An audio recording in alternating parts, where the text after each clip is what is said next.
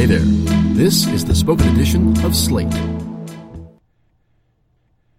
The Department of Defense cannot build a border wall, emergency or not.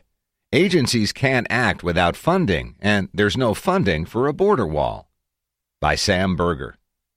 As the shutdown stretches on, the Trump administration is beginning to realize the severity of its consequences for millions of Americans and is desperately searching for a way out. While President Donald Trump didn't declare a national emergency during his speech on Tuesday night and subsequently direct the military to build a border wall, the plan remains on the table. Axios on Wednesday cited an administration official as describing an emergency declaration as, quote, the most likely ultimate option. This plan is not only outlandish, it's also illegal. Commentators have noted that the military is prohibited from enforcing domestic law without express congressional authorization, and there are specific prohibitions that would apply directly to efforts to enforce immigration law. In addition to those concerns, there's an even more basic one.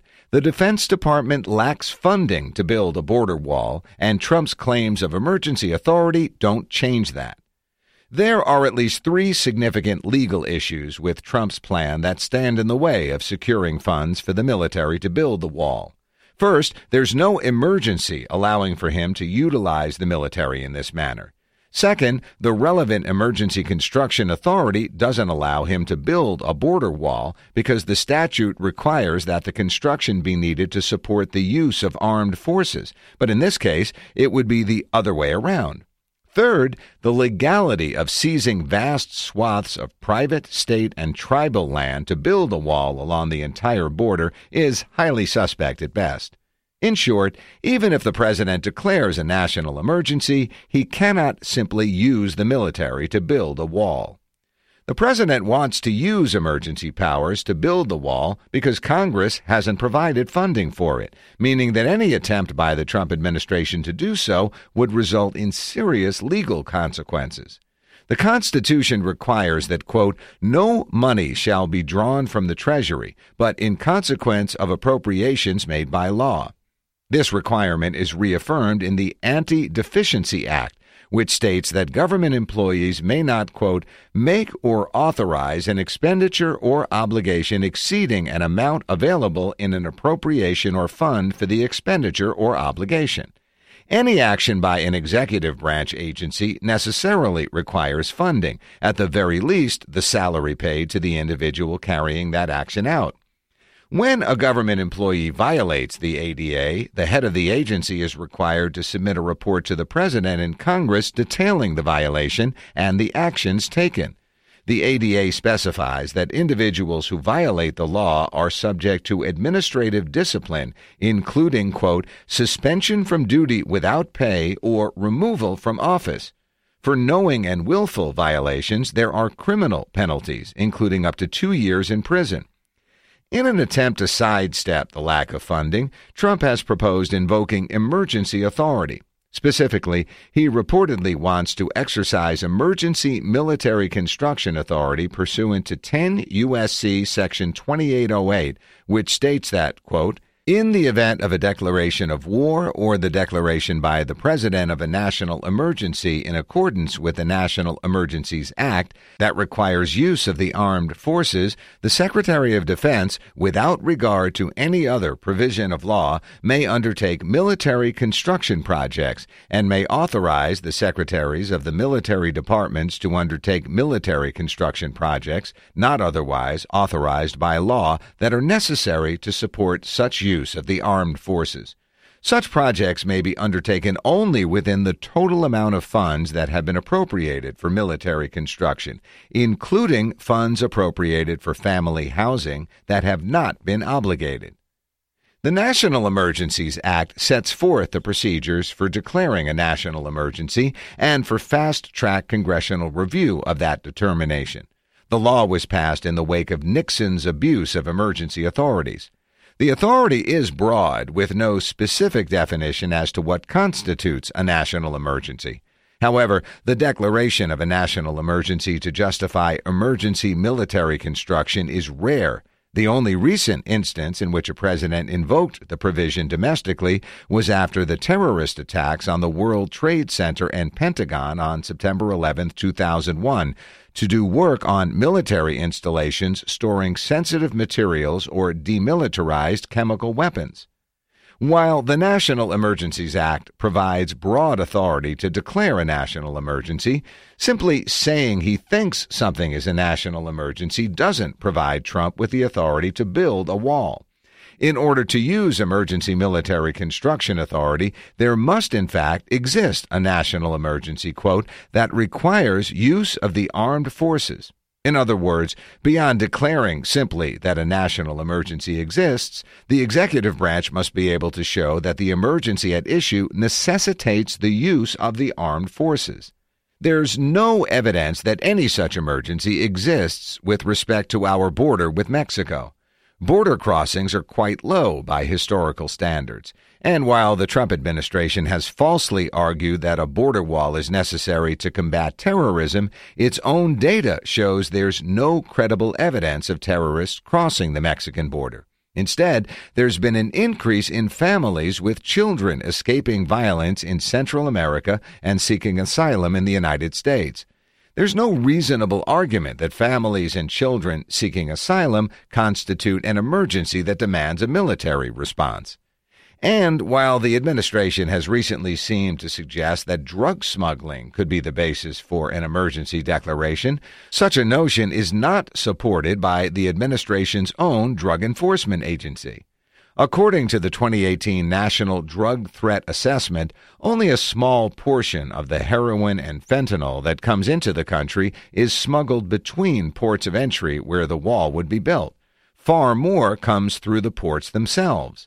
But even if the Trump administration were able to argue for some type of emergency, or a court declined to closely review the executive branch's judgment on this matter, it would also have to show that military construction was, quote, necessary to support such use of the armed forces. But as Trump has made abundantly clear, the construction of a wall is not to support the use of the armed forces, it's the purpose of employing the military in the first place. This is no small distinction. Congress provided emergency construction authority to allow for the Defense Department to begin military construction projects quickly to support emergency efforts. The touchstone is that there's an actual need for the military to act, and in the process of taking that action, the D O D may need to engage in construction without going through the detailed process normally undertaken prior to military construction. President Trump's proposal turns this rationale on its head. Under his reported plan, the D O D essentially would be turned into Trump's personal construction company, stepping in where the executive branch otherwise lacks authority to build. Finally, any border wall could only be built on property under the jurisdiction of the D O D. Section twenty-eight oh eight only allows the D O D to, quote, undertake military construction projects. Section twenty-eight oh one A specifies that, quote, military construction, quote unquote, as used in this chapter or any other provision of law, includes any construction, development, conversion, or extension of any kind carried out with respect to a military installation. And Section twenty-eight oh one C four states that, quote, the term military installation, quote unquote, means a base, camp, post, station, yard, center, or other activity under the jurisdiction of the Secretary of a Military Department. Federal lands make up less than one-third of the two thousand mile southern border, and military bases are a small percentage of that. This is assuming that the D O D could even claim jurisdiction over all federal land for these purposes, which is not a given. Thus, if Trump intends to utilize the military to build a border wall, it would require seizing significant amounts of private, state, and tribal land along the border.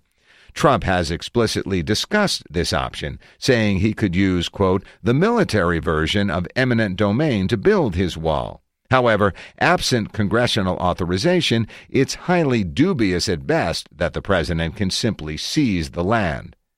Some legal commentators have suggested that rather than Section twenty-eight oh eight, Trump might attempt to use authority under thirty-three U S C twenty-two ninety-three, which provides for reallocating funds for civil works during national emergencies. Similar to Section twenty-eight oh eight, this provision applies to any national emergency that, quote, requires or may require use of the armed forces, meaning it would raise the same legal issues there.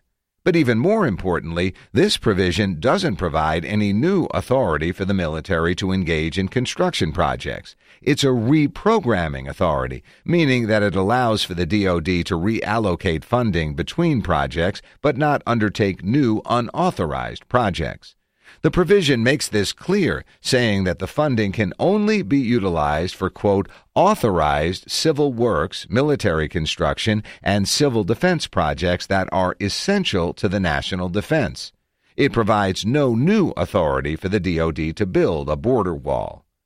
The proposal to use a sham emergency lacking in factual basis to convert the military into Trump's personal construction company is not only illegal, it also raises serious practical concerns.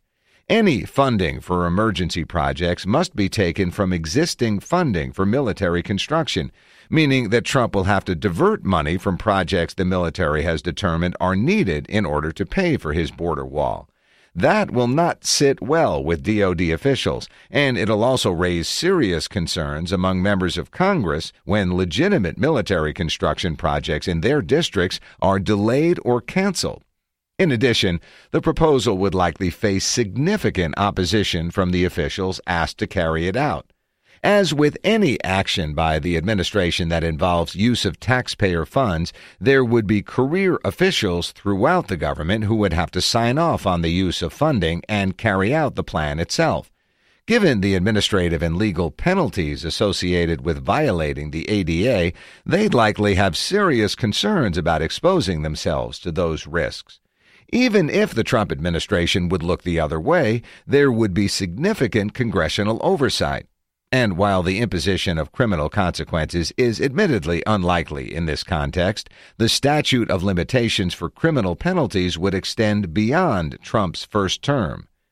But beyond all of these specific concerns, a broader issue is raised by this contemplated action. It's not only illegal and impractical, but wholly at odds with our constitutional structure and values. Trump's proposal is the type of unilateral action one would expect to find in an authoritarian regime. The national emergency is not at our southern border. It sits in the White House.